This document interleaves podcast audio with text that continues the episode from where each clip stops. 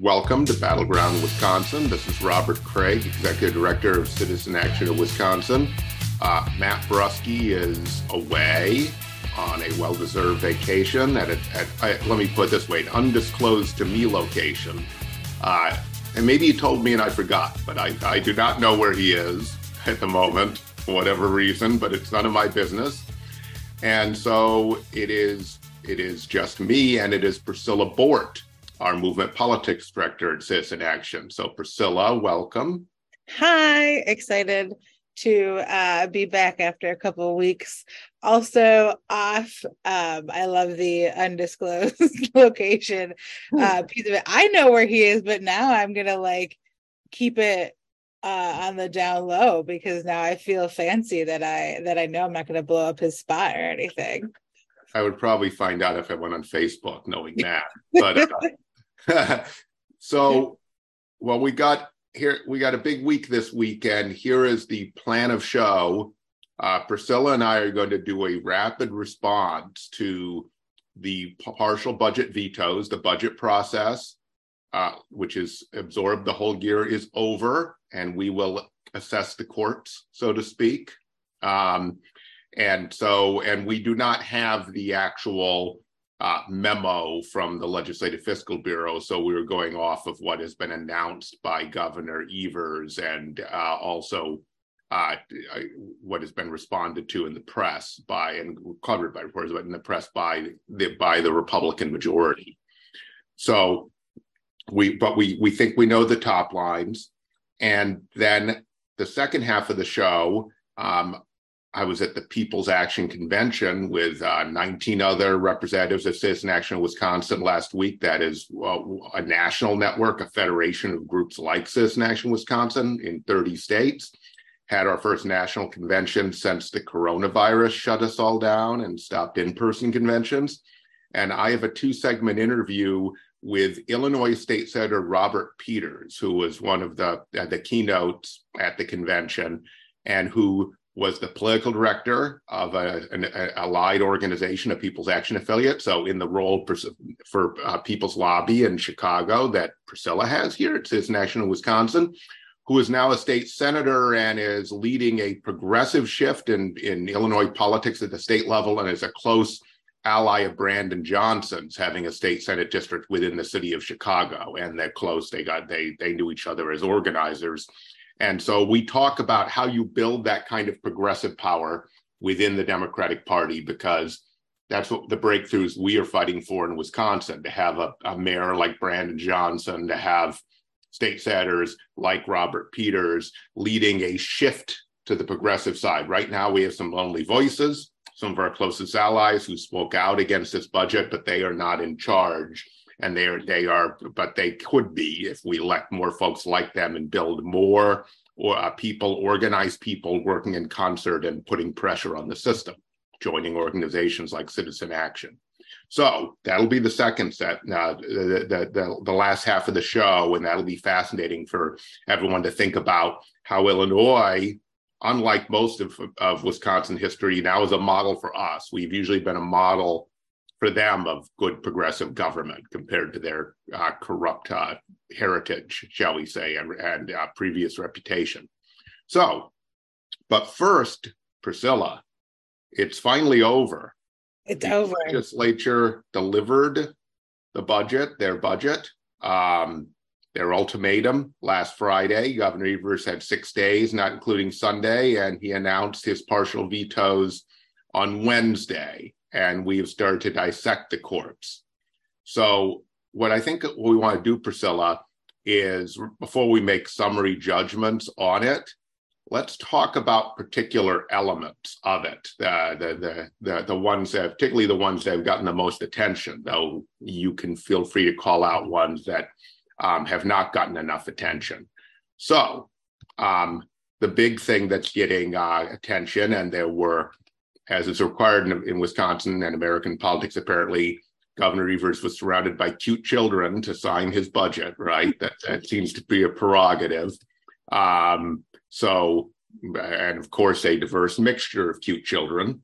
Um, there would there's a lot of uh, a lot of attention being drawn to um, the, the education veto that Governor Evers did. We already knew about, and we've talked about in Battleground Wisconsin, the disastrous shared revenue deal that also paired compromises with education, dramatically cut uh, Governor Evers's increases for public schools, both for general funding per pupil and for special education, which is the part that has the biggest equity and impact because the schools that are poor and um, have the and and the more challenged districts have much higher number of special needs kids, and it's not paid for by the state mostly. It's thirty percent previously, so that comes out of per pupil spending generally, and impoverishes those school districts and agreed to an historic voucher increase that's going to has vouchers on a path to get more money per student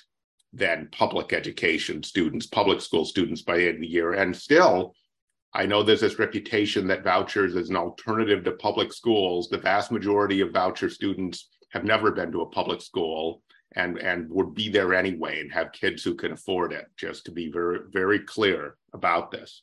So we're funding private schools that can discriminate. So, but Governor Evers, Priscilla, has gotten all sorts of attention for um, vetoing. What he has is he has a partial veto power stronger than any in the other in the country, and he can veto numbers and words.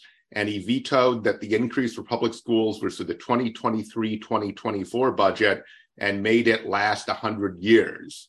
Okay by putting by eliminating a bunch of numbers and therefore creating a different number. And so much fanfare that he has funded public education for a century.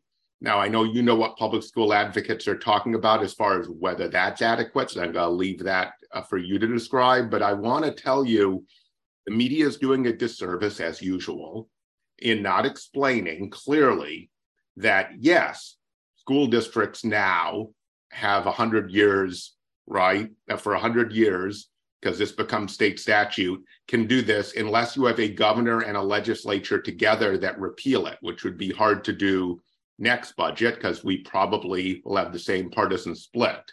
Now, if we had Democrats take back the legislature with fair maps, then it would probably all be changed. So it's not guaranteed. There's going to be a party controlling both the legislature and the governor within 100 years that is going to change this. But the second thing this does is it doesn't provide the state revenue. So it's going to require astronomical increases in property taxes, which just aren't going to happen because they you have to have a referendum and eventually referendums are fail. They're already failing. Beloit school districts, for example, is very disadvantaged, won't be able to spend up to the new limit because it lost its referendum. And so this is not all that meets the eye. It doesn't actually guarantee uh, educate. I mean, it either creates a very regressive tax that skyrockets, but you know, the public will not agree to do that in perpetuity. So it, will it'll never happen. Um, it's even questionable whether Governor Evers will make it happen with one massive property tax increase. Many of them will go down, defeat in referendum in the next budget, uh, even if he has a Republican majority. But Priscilla, I'd love your reaction to that and to whether the amount is adequate. I really do think we're really talking about two years guaranteed here, and that's it, regardless of all the headlines to the contrary.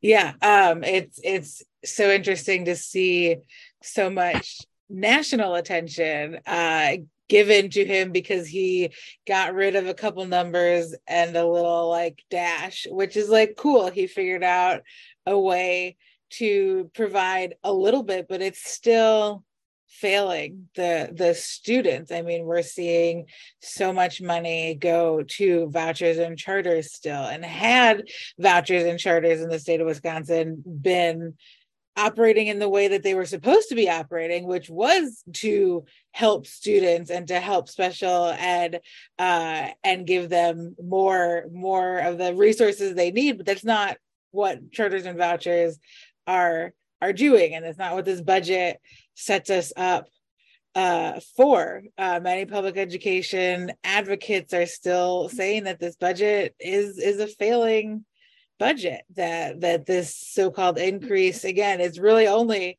uh, a little bit of an increase for the next couple years. I think I read that it was like $18 for this year and 32 going forward, which is still not enough. This still doesn't keep up with inflation. Um, so it's and, and this is already on top of the the gross things that were signed with shared revenue and putting cops back in schools uh, and all of those things that groups like LIT had fought for years uh, to to make better to get rid of some of this harm that's constantly being done. And now it almost feels like we're gonna have to start all over again uh, with with this. So it's just frustrating that once again Wisconsinites and and Wisconsin students are just fighting for little tiny crumbs that Evers decided to to give people for whatever whatever reason. I don't know what these quote unquote negotiations looked like, but they don't feel like uh either like this side really fought too hard in them. Matt. No, we'll get to that with summary judgment because in the next segment um, it's like he dazzled the national and state media, and the Republicans fell into it by responding in outrage. Um, and so they played their role, the Washington Generals' role against the Harlem Globetrotters. But really, he pulled a rabbit out of the hat, and you look really closely, it's not a real rabbit. Okay. It doesn't change the fact that this was a horrendous uh, negotiating ploy, which we'll get to his tactics, where he was drawn in to trade off his top priority, give them a generational victory, their long uh, 30 year struggle to, to, to, to privatize public education and to give control to private operators and undermine the, the you know our historic you know investments now as a country and the Wisconsin even more in public education and to get a shared revenue deal, which may it's going it's the, the tax increases on sales taxes in, in in Milwaukee, the city, they're not guaranteed to pass, but the attacks upon home rule, which are racist, they're structurally racist uh, because what white people are deciding what, a, what the only large majority BIPOC city can do, right, in terms of public policy. Um, they happen whether the, the sales tax uh, increase occurs or not. So, with that, we need to take a break and we will look at the other parts of this budget and then we will give an, uh, an overall prognosis. Uh, so, you're listening to Battleground Wisconsin.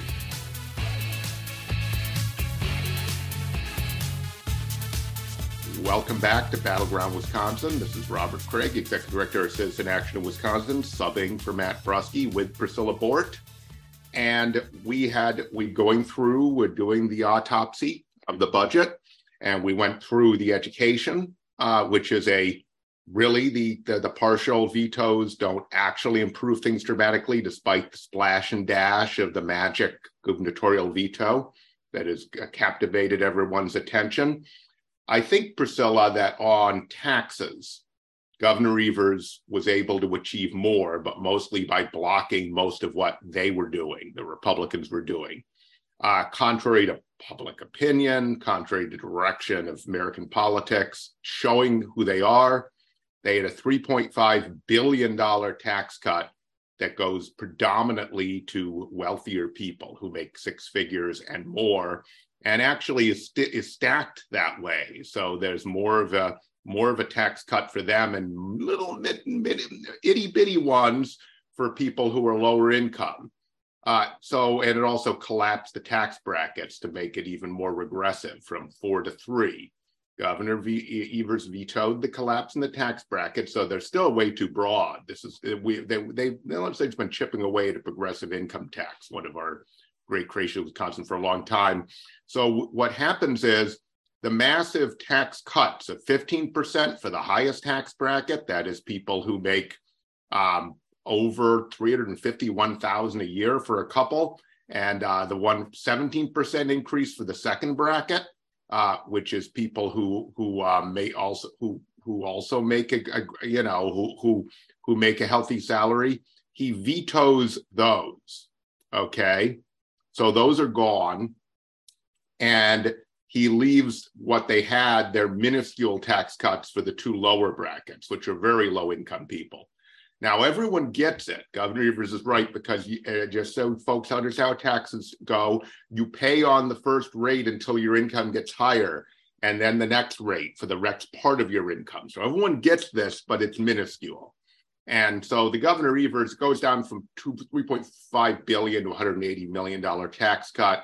And so basically he minimized what they were going to do, which is great. I was afraid he was going to sign more but that's that that's where it leaves us. And Priscilla, I don't know your reaction uh, uh to to my to my summary, summation here. Oh, I I uh, you pretty much used the words I was going to use. I I was um, anticipating something a little uh, more uh, right leading uh, for for this. It's not great still, uh, but I guess it's better than what I what I originally thought. Like it, it's gonna help, but there could have been more help, which again is the whole summation of this budget. I mean, the third tax bracket gets a 0.04% tax cut. Yeah.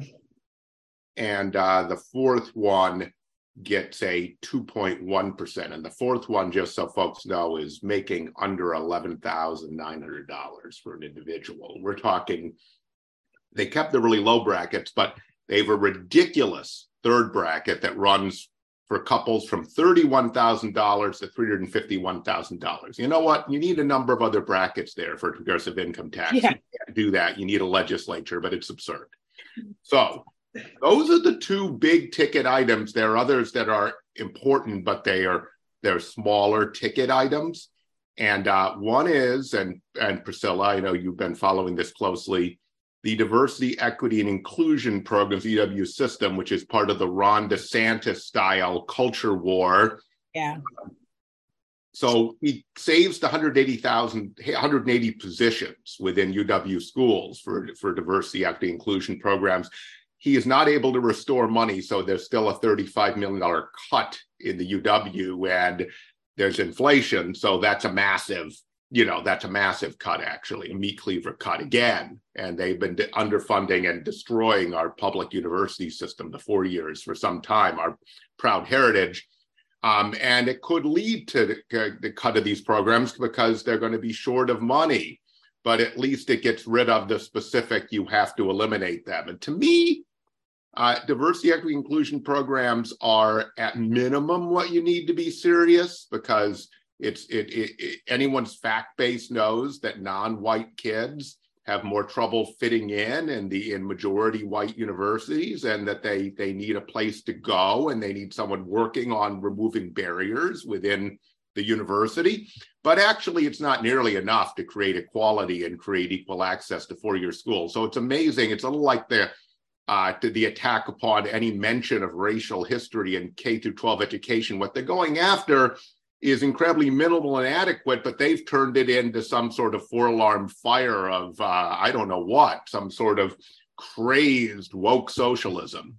And so I feel a little guilty thinking that make letting leaving anyone believe that keeping these programs is sufficient or means we have a racially just and equitable society or an anti-racism at a level but it's good he did it. Oh yeah, I think it's great that he he's he's trying to do something. Uh, I agree that yes, it's great that these uh, positions were kept, but if we don't have money to fund them, what are they going to be able to do uh, to to better the UW system? I mean, 188 spread out over however many UW campuses there are really is is nothing. Each campus itself could have 188 positions and it would still be uh, not enough. We're we're seeing this, we're seeing the attacks uh, by uh, SCOTUS and uh, affirmative action. Like this is this is a rough time. Um, and you know, people just want to like people are just going to college. Like that's it. They got in on their own merits uh, and they want a safe place to be able to go to college uh, and spend the next two to four to eight to however many years. Uh, the the staff deserves safety too um and it's not like this this is one of those issues that i'm like this is also a republican issue uh because it's not like only Democrats, only the woke socialists uh, are benefiting from these DEI positions. Like everybody is. Uh, so I'm again, I'm glad that he he was able to save him. I'm hoping that the Joint Finance Committee can somehow negotiate it out to use that word again uh, that these positions can be funded to a good capacity where they can actually be a meaningful position and now not just like oh yeah we have the positions. The change is is that while they had to cut this now they could cut other things instead of this. So it's in the scramble for what they do about the cuts. But this isn't radical stuff. Corporate america does diversity equity inclusion programs. And this idea that ron desantis created woke corporations is absurd if only uh, i would say if only. And so uh, it's helpful that, but he hasn't been able to restore any money. So the war on the UW system, which the governor did call it that, he's right, continues. There were some other things that uh, that that are that that are some significance. He uh, but don't really change the whole ball game.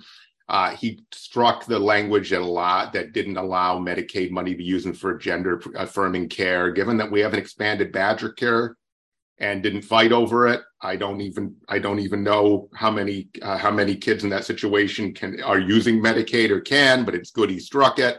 Child care, they made a massive cut, 350 million in what we had with the federal pandemic relief. The uh, the, the and uh, got got rid of that program. He was able to restore um, uh, 15 million. So we went down from 250 million to 15 million in grants. So that's almost nothing, but it's good he did it. Overall, I know we're getting to the end. I just think the governor's power, Priscilla, has to do with being elected by all the people and being able to use his threat of his veto to force public controversies with the legislature and force their unpopular positions out in public. So they either feel pressure now to do it or they're clearly held accountable when there are fair maps because the public knows what they did. And instead, by allowing this to be an inside game where he negotiated with them, he gave away all his power. And so his unwillingness to fight, unlike President Biden on the debt relief, um, is disastrous, and he couldn't. He could have used his partial veto authority to deny everything they wanted unless they'd negotiate over Badger Care expansion, a real school program, childcare, paid family medical leave. I could go on and on. UW system funding, real shared revenue package. He did none of it. It's all popular. They would have had a choice, not knowing what the maps will be because Supreme Court has changed between just doing what they want to do and facing punishment because the public would be aware or um, or or capitulating and uh, to some degree or finding common ground and quite frankly most public doesn't know what they took out. They could that people do not follow the indices of the budget rate nor does the media anymore give them much information they could do that with even if they were so inclined. But that's my take. What's your take priscilla as we close out the segment? Yeah um to always bring it back to a movement politics mindset um tony evers was elected by people uh, people spent every day, every hour that they had free, calling, canvassing, texting people in Wisconsin to get out and go vote for him. Uh, being an elected leader means by default that you got to be accountable to the people who elected you.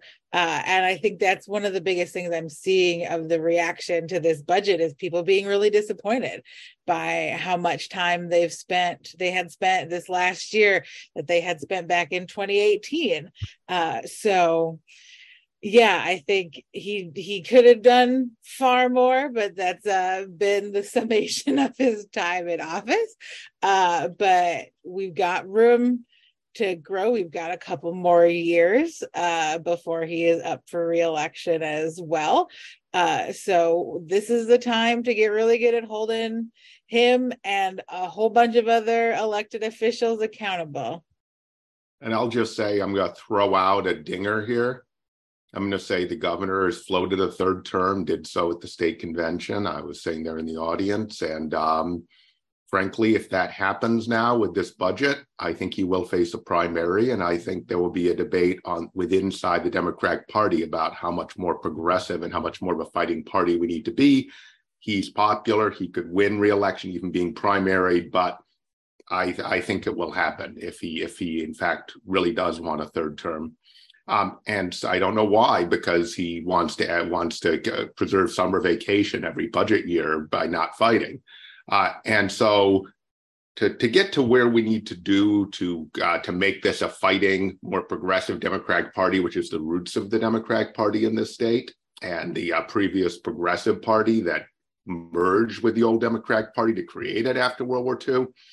We're going to talk to State Senator Robert Peters in the next two segments, and you may ask well, I talked to a state senator from Illinois because Illinois, for the first time in my lifetime, is way ahead of Wisconsin as far as moving in a progressive direction, has a much more progressive governor, has a great new progressive mayor of Chicago that could be a game changer, Brandon Johnson. And uh, State Senator Robert Peters is a leader in that in the legislature, and himself, I would say, is a future potential governor, U.S. senator, mayor of Chicago and he built it the way we're trying to build it. He started at an organization like ours, and he works with social justice groups and organized people to put pressure on the system to get the real reform, the structural reform we need in society. So I think it's going to be very instructive thinking ahead to 2024 and 2026 to see what Robert Peters says about what they've accomplished in Illinois. So that's the next two segments. I hope you enjoy it and stick around. You're listening to Battleground Wisconsin. Welcome back to Battleground Wisconsin. This is Robert Craig. We are uh, reporting live at the People's Action National Convention, where we're starting a national organizing revival to build power and build the kind of society we need in the whole United States. And People's Action is the network that Citizen Action Wisconsin is part of. So we're really pleased to be joined by Robert Peters, progressive state senator in Illinois, who actually was working for a People's Action affiliate, our sister organization, one of them in Illinois, the People's Lobby, and uh, now is a very influential state senator, is moving things in Illinois, and of course knows all about Brandon Johnson, has known him for a long time, and how he pulled off that amazing, important mayor's race. So, uh, Robert, thanks for joining us. Of course, thank you for having me. So, I want to start I mean, we're going to get back to where your experience and what you've learned, because we talk a lot about electing progressive elected officials at all levels, local level, state level, and then them working with social movements on the outside to change things in our society. And you've had that experience, you've lived it, and have, and in Illinois, the ball has been moved. Uh, things are moving in Chicago with Brandon Johnson's election, but it started way before that. And there are things our listeners in Wisconsin may know about, not know about how, how much the Wisconsin state le- uh, legislature has changed, both the lower and the upper house you're in.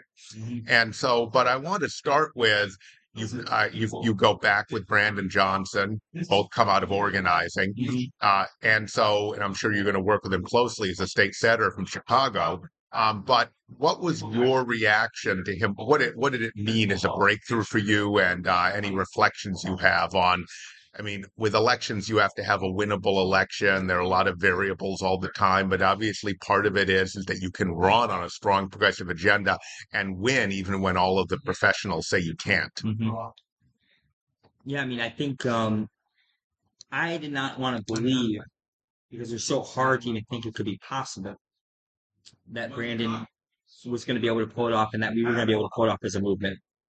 I mean, I remember uh, in post the runoff election night, in the runoff, runoff election that night when switched from Paul Vallas in the lead to Brandon being in the lead. I was being interviewed by WGN and I had the world's biggest grin uh, on my face. Uh, and it's because I spent the whole night being like, there's no way this is going to happen. I, there's no way this is going to happen. I mean, if fundamentally, I mean, uh, let me, let me go back to move. Um, I think that's really the key here. A year earlier, um, the, the right basically said, um, we're going to go after Democrats and the left on crime. And they failed in the primary, uh, especially Ken Griffin, who's a right wing donor uh, and billionaire, who he failed in his primary to defeat what would be a Trumper. Um, and he was running entirely on a tough on crime message and still lost the Republican primary. then that person who won the Republican primary, Darren Bailey, a state senator in, uh, in Southern Illinois, who was a, a sort of a Trumpy right winger, right. ran against J.B. Pritzker, and him and Dan Proft and Dick Uihlein, who makes his products in Wisconsin, right up, yes. right above us. Uh, so it's Dick Uihlein. Uh, if you ever see the urinal cakes when you're in the bathroom and they say Uline, just know Illinois gave you that. Um, so um, they ran literally going after J.B. Pritzker, and they ran against House members and senators running on tough on crime, and they got their. Am I allowed to curse on here? They got yeah. their butt handed to them, uh, and um, at that point, uh, there was back to back. It clearly this whole crime thing might not be the thing that works. And then everyone said the true test of this is going to be at the city. And so Brandon Johnson got attacked to the right um, using Willie Horton tough on crime campaigning. Uh, and not only did he win, uh, he, he had a pretty large margin after all the mail-ins came in. And it was just, I, it finally culminated to me believing um, not only what we build is going to last, but what we build means that we can kick people's ass. I want to dig in on that a little, Brandon, because we've had a lot on that in Wisconsin. It's it's what was used against Mandela Barnes in that very close U.S. Senate race, and it was frankly used by the Democrats um, against Republican Supreme Court race, uh, much to the concern of, of movement progressives. And we spoke out against it at Battleground, Wisconsin. But you talked about that assumption that you have to be tough on crime, right, to win. And there's really good polling that shows that, yeah, if you have a kind of uh, liberal crime messages that it isn't thought through in terms of what makes people feel safe. It's about public safety. Then yes, that would lose the tough on crime. But if you think through all of the things we should be doing that are not just putting more men with guns on the street, right? Uh, those are very popular, but you have to connect both the long term we're going to solve long term problems and things that make people feel safer now when they feel unsafe. And Brandon Johnson, it seemed to me, you were closer to it, put that together because we were working on that polling, trying to push back in Wisconsin. And when I saw what he was doing, his platform, it's like it's perfect. And I know he turns out he was talking to the same people I was reading and, and his campaign was. And he showed that, and the polling showed a progressive message on public safety works better if you are committed to it and you're willing to have the courage to take on tough on crime. So I think it sounds, like you're saying the same thing, but I want you to weigh in on that. I think that shocked the political establishment because they just get conventional. Oh no, you, there's a crime, there's concern about crime, so any, whoever is not tough on crime is going to lose. Yeah. So yeah, I mean, I think the key part here is I think compared to back in the, the sort of 90s after the Willie Horton stuff, uh, many progressives and many Democrats um, actually said, no, no, no, we're going to stand firm on what we believe, but we're not going to dismiss that people care about safety. I think that's the key part is that we're having a debate about safety and who's going to provide safety. And one could make an argument that the tough on crime people for 30 years, 40 years have been promising safety and failing, and that all of us running on this change that we want to make our criminal justice and criminal legal system are in fact doing this because people deserve safety and the other people have failed. And so you saw that with um with Brandon when he was running. You saw that in uh, for our races in the state legislature, for example. I mean, it's crazy to say this. It seems like a foregone conclusion. I'm talking to you, and you know, with, with Wisconsin, but we had a we've developed a supermajority in the House uh, for Dems. We ran in a supposedly bad year supposedly all these House members face tough on crime stuff.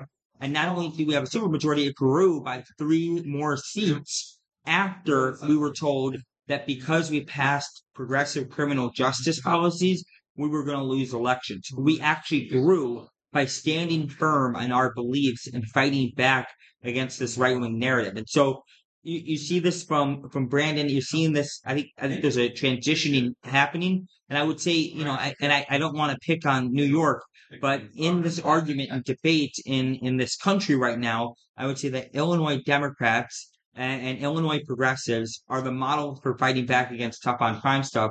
Where New York, on the other hand, uh, has fundamentally failed from Kathy Hochul to Mayor Adams the fact that they kept feeding the right wing narrative. Now, Mayor, Mayor Adams, for example, to, to really stick it in there, is someone who has to worry about his own reelection after he promised to be the good, tough on crime mayor. So I, I say that that is actually a warning for everybody whether it's Wisconsin, Illinois, or New York, is that you need to actually stand firm, as you said. You need to make clear that you're talking about safety, and you need to know that if you look like you're being weak in your own position, people can see the blood in the water and they're going to come right at you.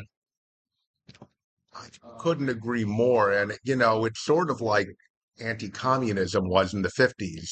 You more and more is demanded because people aren't safer that doesn't really work. Mm-hmm. It actually makes it worse in many ways and doesn't deal with the f- fundamental drivers of crime. Yeah. So it's also a dishonest position in many ways. And so I think that's key.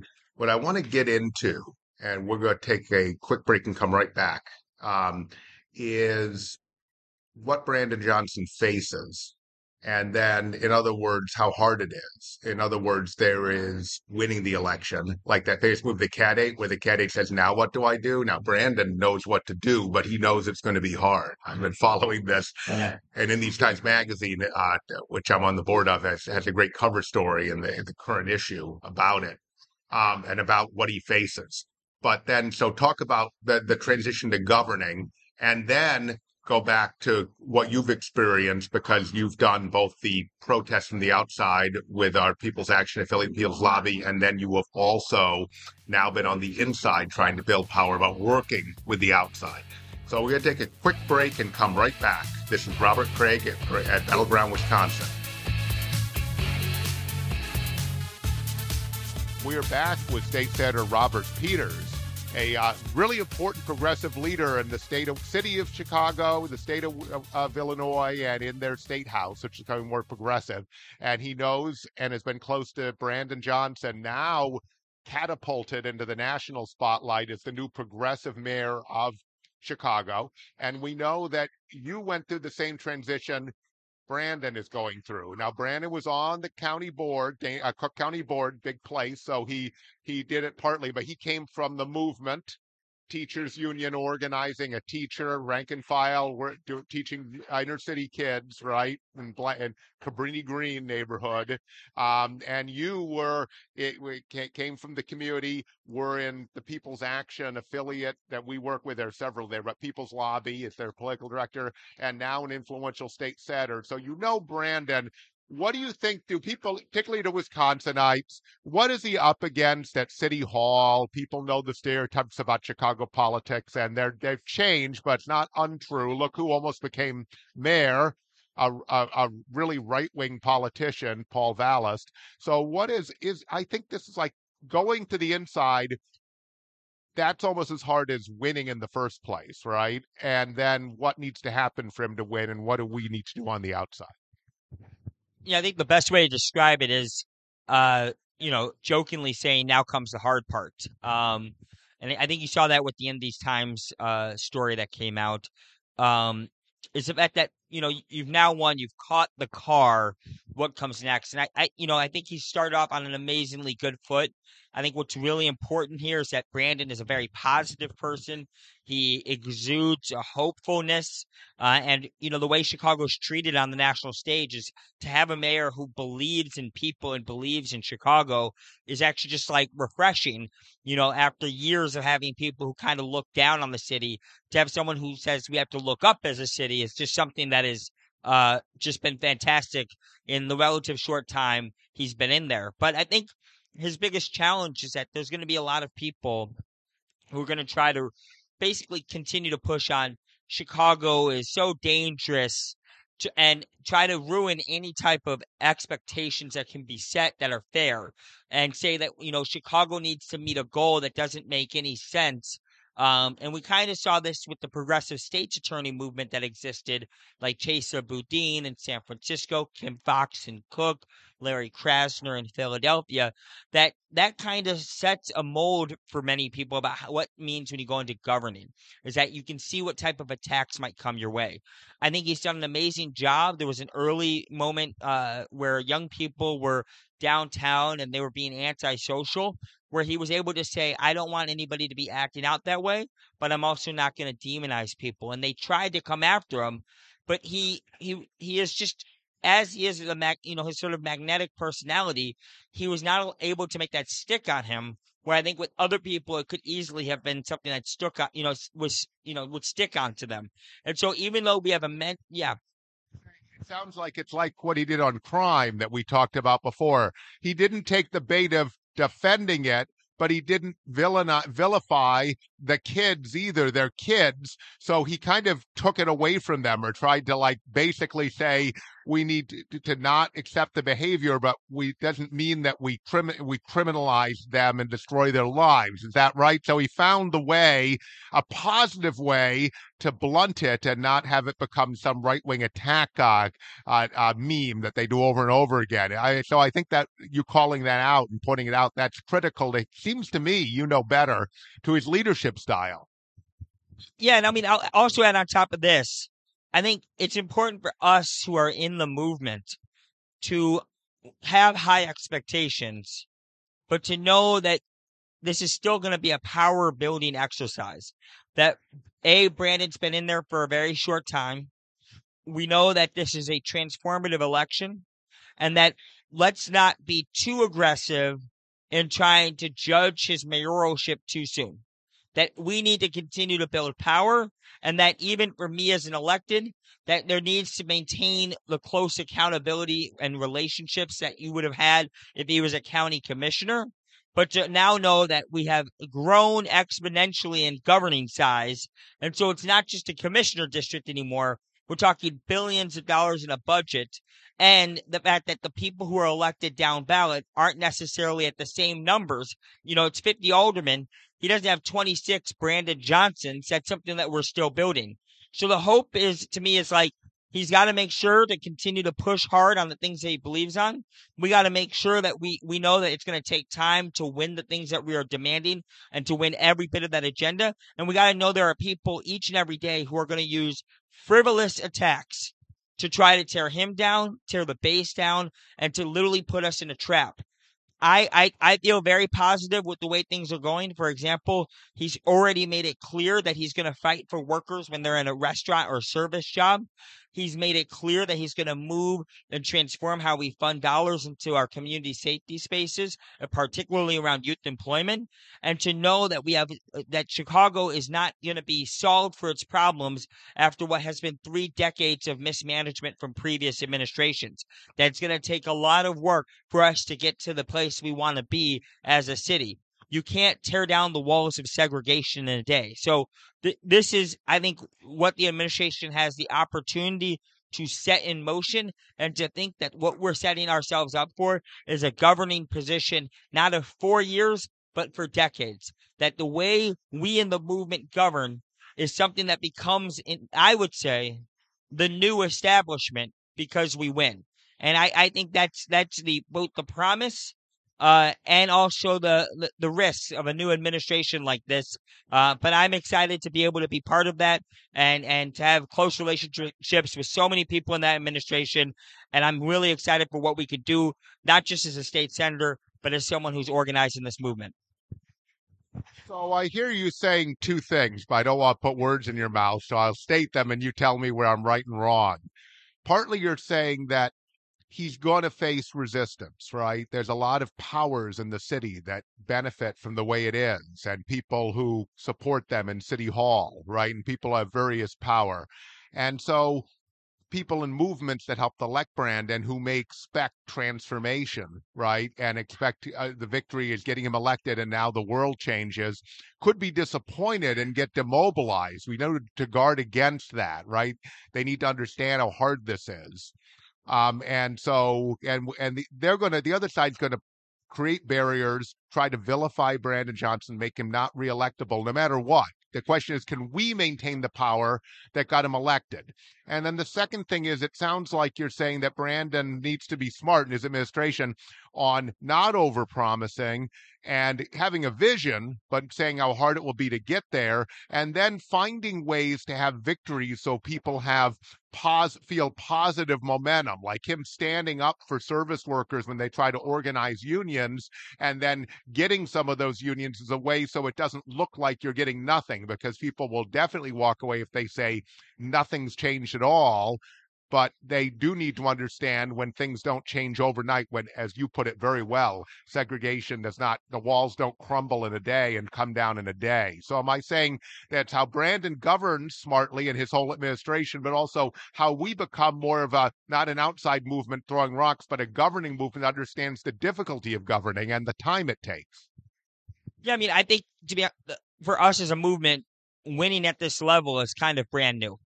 And so we're used to having to say, and not only that, to be in a movement, we have been burned before.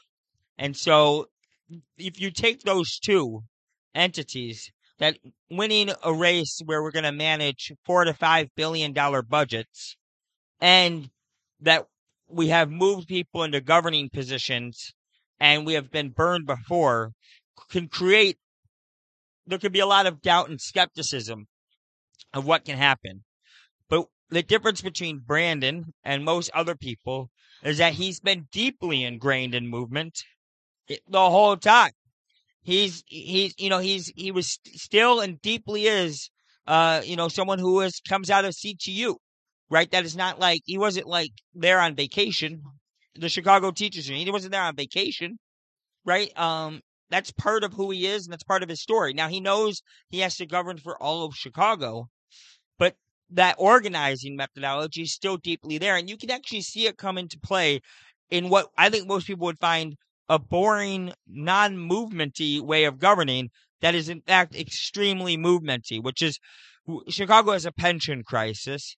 And so every mayor before used to shove how they wanted to solve pensions down everybody's throats and say, this is how it will be. And Brandon said, no, I'm going to do is I'm going to bring all these stakeholders from labor all these legislative stakeholders, leaders that I have from the city of Chicago, they're going to do a working group and they will come up with a proposal that I would like to present for the state around our pension crisis.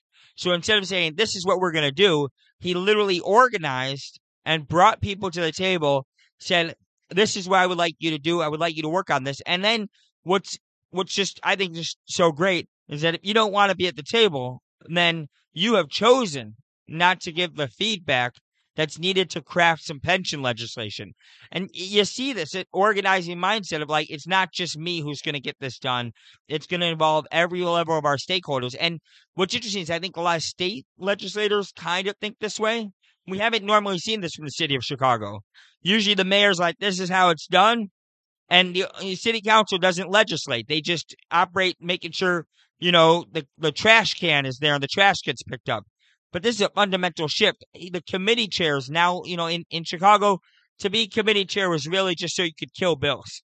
Now the committee chairs are empowered to regularly meet and have conversations about legislation. They're empowered because him as a movement organizer said that he wants to expand democracy even in the legislative process, which for the city of Chicago is entirely brand new because even when Harold Washington was in charge, they never even let him legislate. So I I think this is the exciting thing about w- where we're at in the city with uh with with Mayor Brandon Johnson. I think it's unique. Everyone knows the stories about Chicago and and the machine. Uh, and I think it will be new for everybody inside and outside the city seeing this change happen in the city.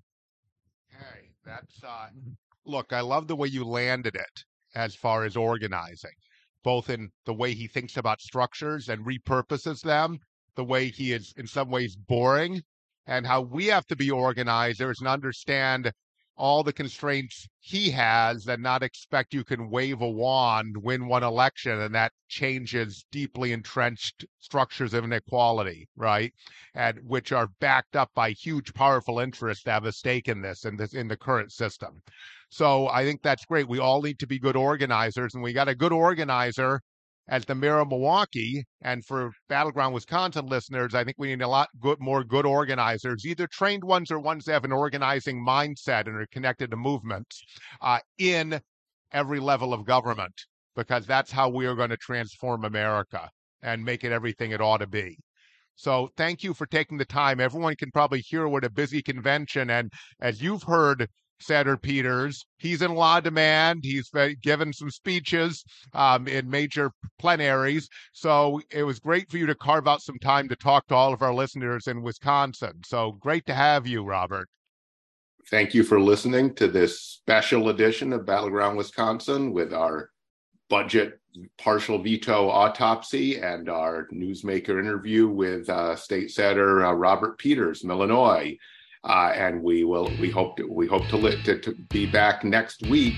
And I'm not sure is Matt back or not. Maybe with our full panel, maybe not. But we could also have time to arrange some other guests. I actually tried to uh, land Senator Chris Larson, but he um, he was fle- fleeing up north right after the uh, demise of the budget. So with that, and I hope a number of uh, you listeners are fleeing up north in this beautiful summer.